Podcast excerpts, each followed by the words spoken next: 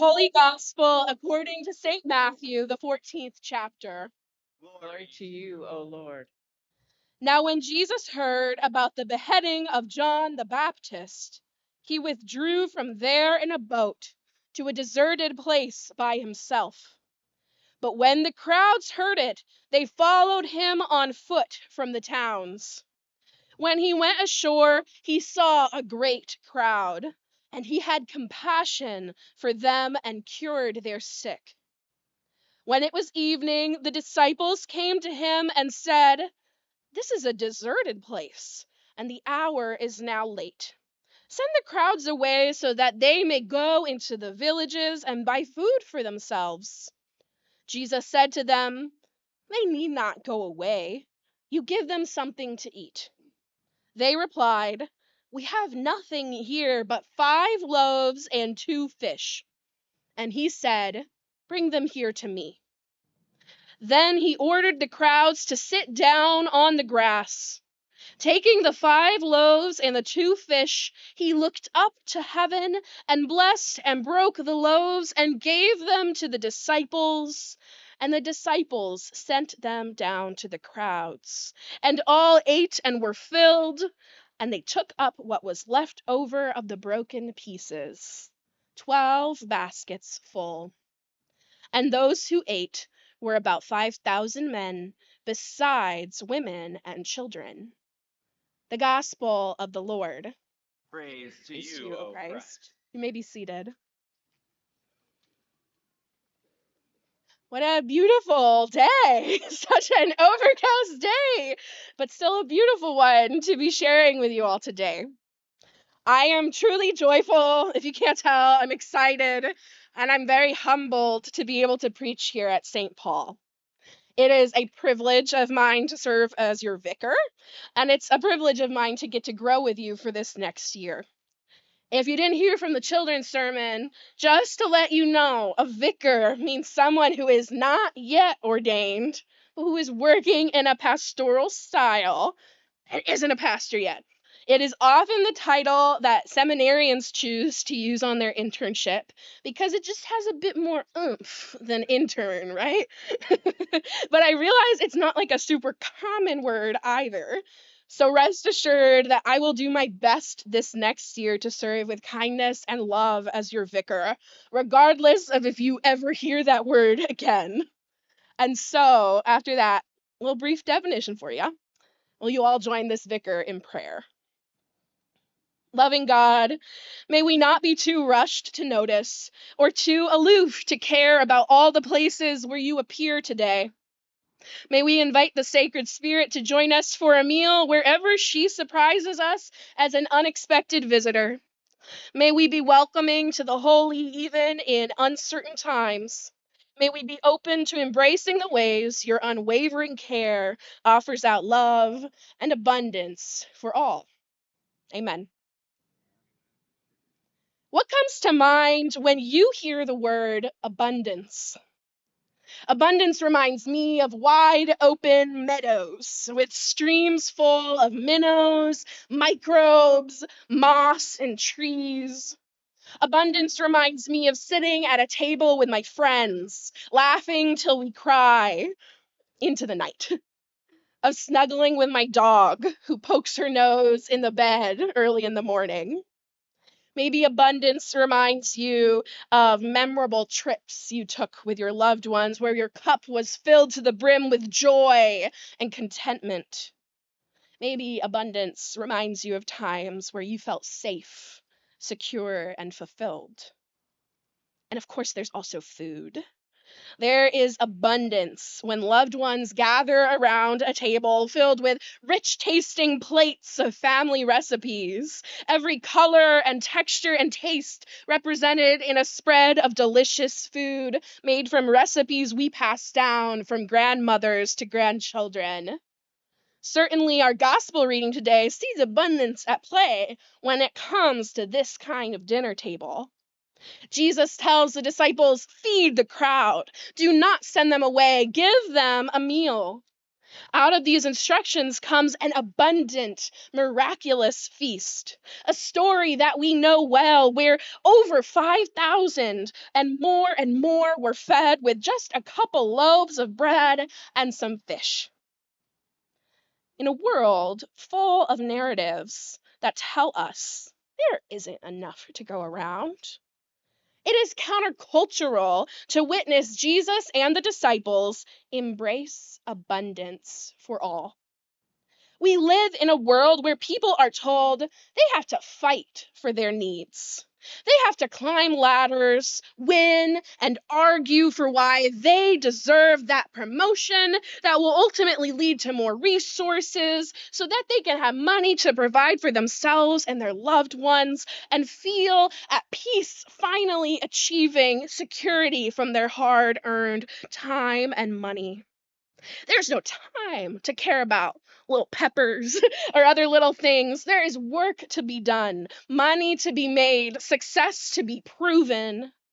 And while I believe that hard work can be a life giving and powerful ethic and value, I also feel the weight of pressure put on so many on us to work endlessly so that we can get more, be okay, come out safely, be secure and on top. In a way, it's a kind of fabricated abundance. Abundance through titles, access to trendy clothes, busyness, while forgetting that God's abundance already exists all around us. And we don't have to do anything to get it. It's free.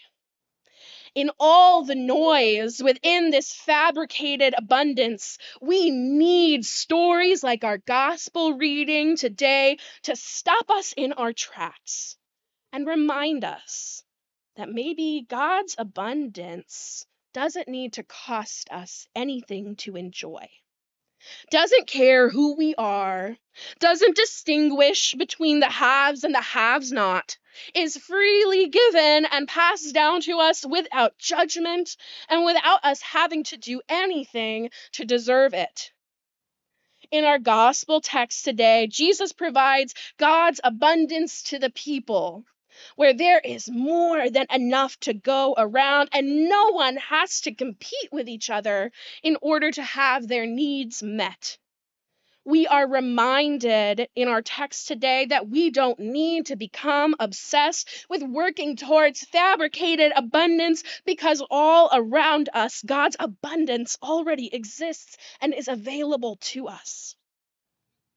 And if we learn anything from our gospel reading today, from how God's abundance works. We learn from Jesus in this story that God's abundance has an awful lot to do with what it means to be compassionate. We know that Jesus abundantly offers this meal out of compassion for his people. Today in Matthew's gospel, we find Jesus right after hearing that his beloved friend John the Baptist has been killed. So Jesus has to get out of town for his own safety and also to grieve the loss of his beloved friend. And yet, even though this story starts out with Jesus seeking isolation, it turns into one of the richest stories of outward compassion for his community. In this text today, when we read that Jesus feels compassion for the crowds, the original Greek that we actually read as the word compassion is the word splenisma.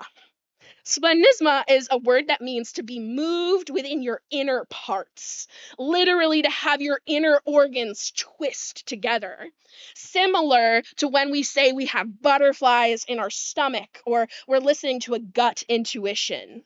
That is the kind of compassion that Jesus feels for the crowds. Gut wrenching, full body compassion for the people. It's a kind of love that is strong and moves Jesus to act. And Jesus goes to heal the crowd and feeds them abundantly out of this splenisma, this compassion that means all shall be taken care of. Abundance is for all. Not to be a bit of a word nerd, but to be a bit of a word nerd, compassion in English is also a fascinating word. its prefix com means together and with, while passion means to suffer.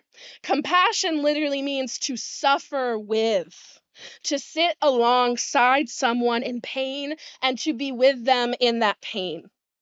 So, in our reading today, when Jesus heals the sick, he is suffering with the people. They share in their different grieves, and Jesus feels that compassion in his gut. And through that love of the people, he offers a meal for thousands where there is more than enough. Jesus brings with him his own human grief for the loss of his friend John. And out of this grief comes an awakening towards abundance held in community.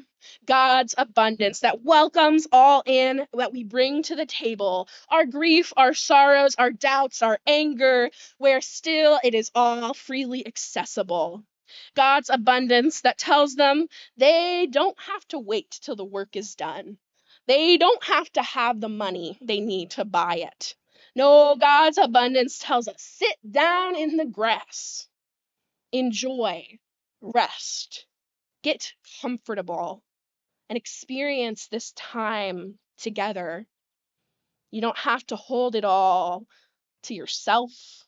God's got God's got things covered for us. Thank God that we can look to Jesus as a model for this deep compassion, this splanchnizma that led him to take care of his own community, to nourish them, and to send them away with leftovers. All around us, we are reminded that God has already given us what we need to take care of each other. And through compassion, we share those gifts of God with intentionality and generosity. God's abundance works through this compassion and our simple means. Through simple means and compassion, the bread and fish become enough to feed thousands. Through simple means and compassion, generous people humbly give to our congregation, share their time and wisdom to our community, and on our capital campaigns, in our committees, our administrative offices, during coffee hour, so that we all may continue to grow in faith together. Through simple means and compassion, we take care of each other in faith that there is enough for one another. We do not have to compete, judge, or even really try to come out on top. God gives us everything we need. Christ came to show abundance to the people out of his deep suffering, gut wrenching love for us all. And every week we honor that sacred abundance in our sharing at the Lord's table, where Christ compassionately takes those simple means of bread and wine, and they become what nourishes us and fills our spirits. We are the believers in the power of a meal that unites. We are beloved children of God, part of the body of Christ, held together in one beautiful feast of communion. As part of this body, we take care of each other. We are bound up with each other, and we live in the great abundance of God and God's love. Amen.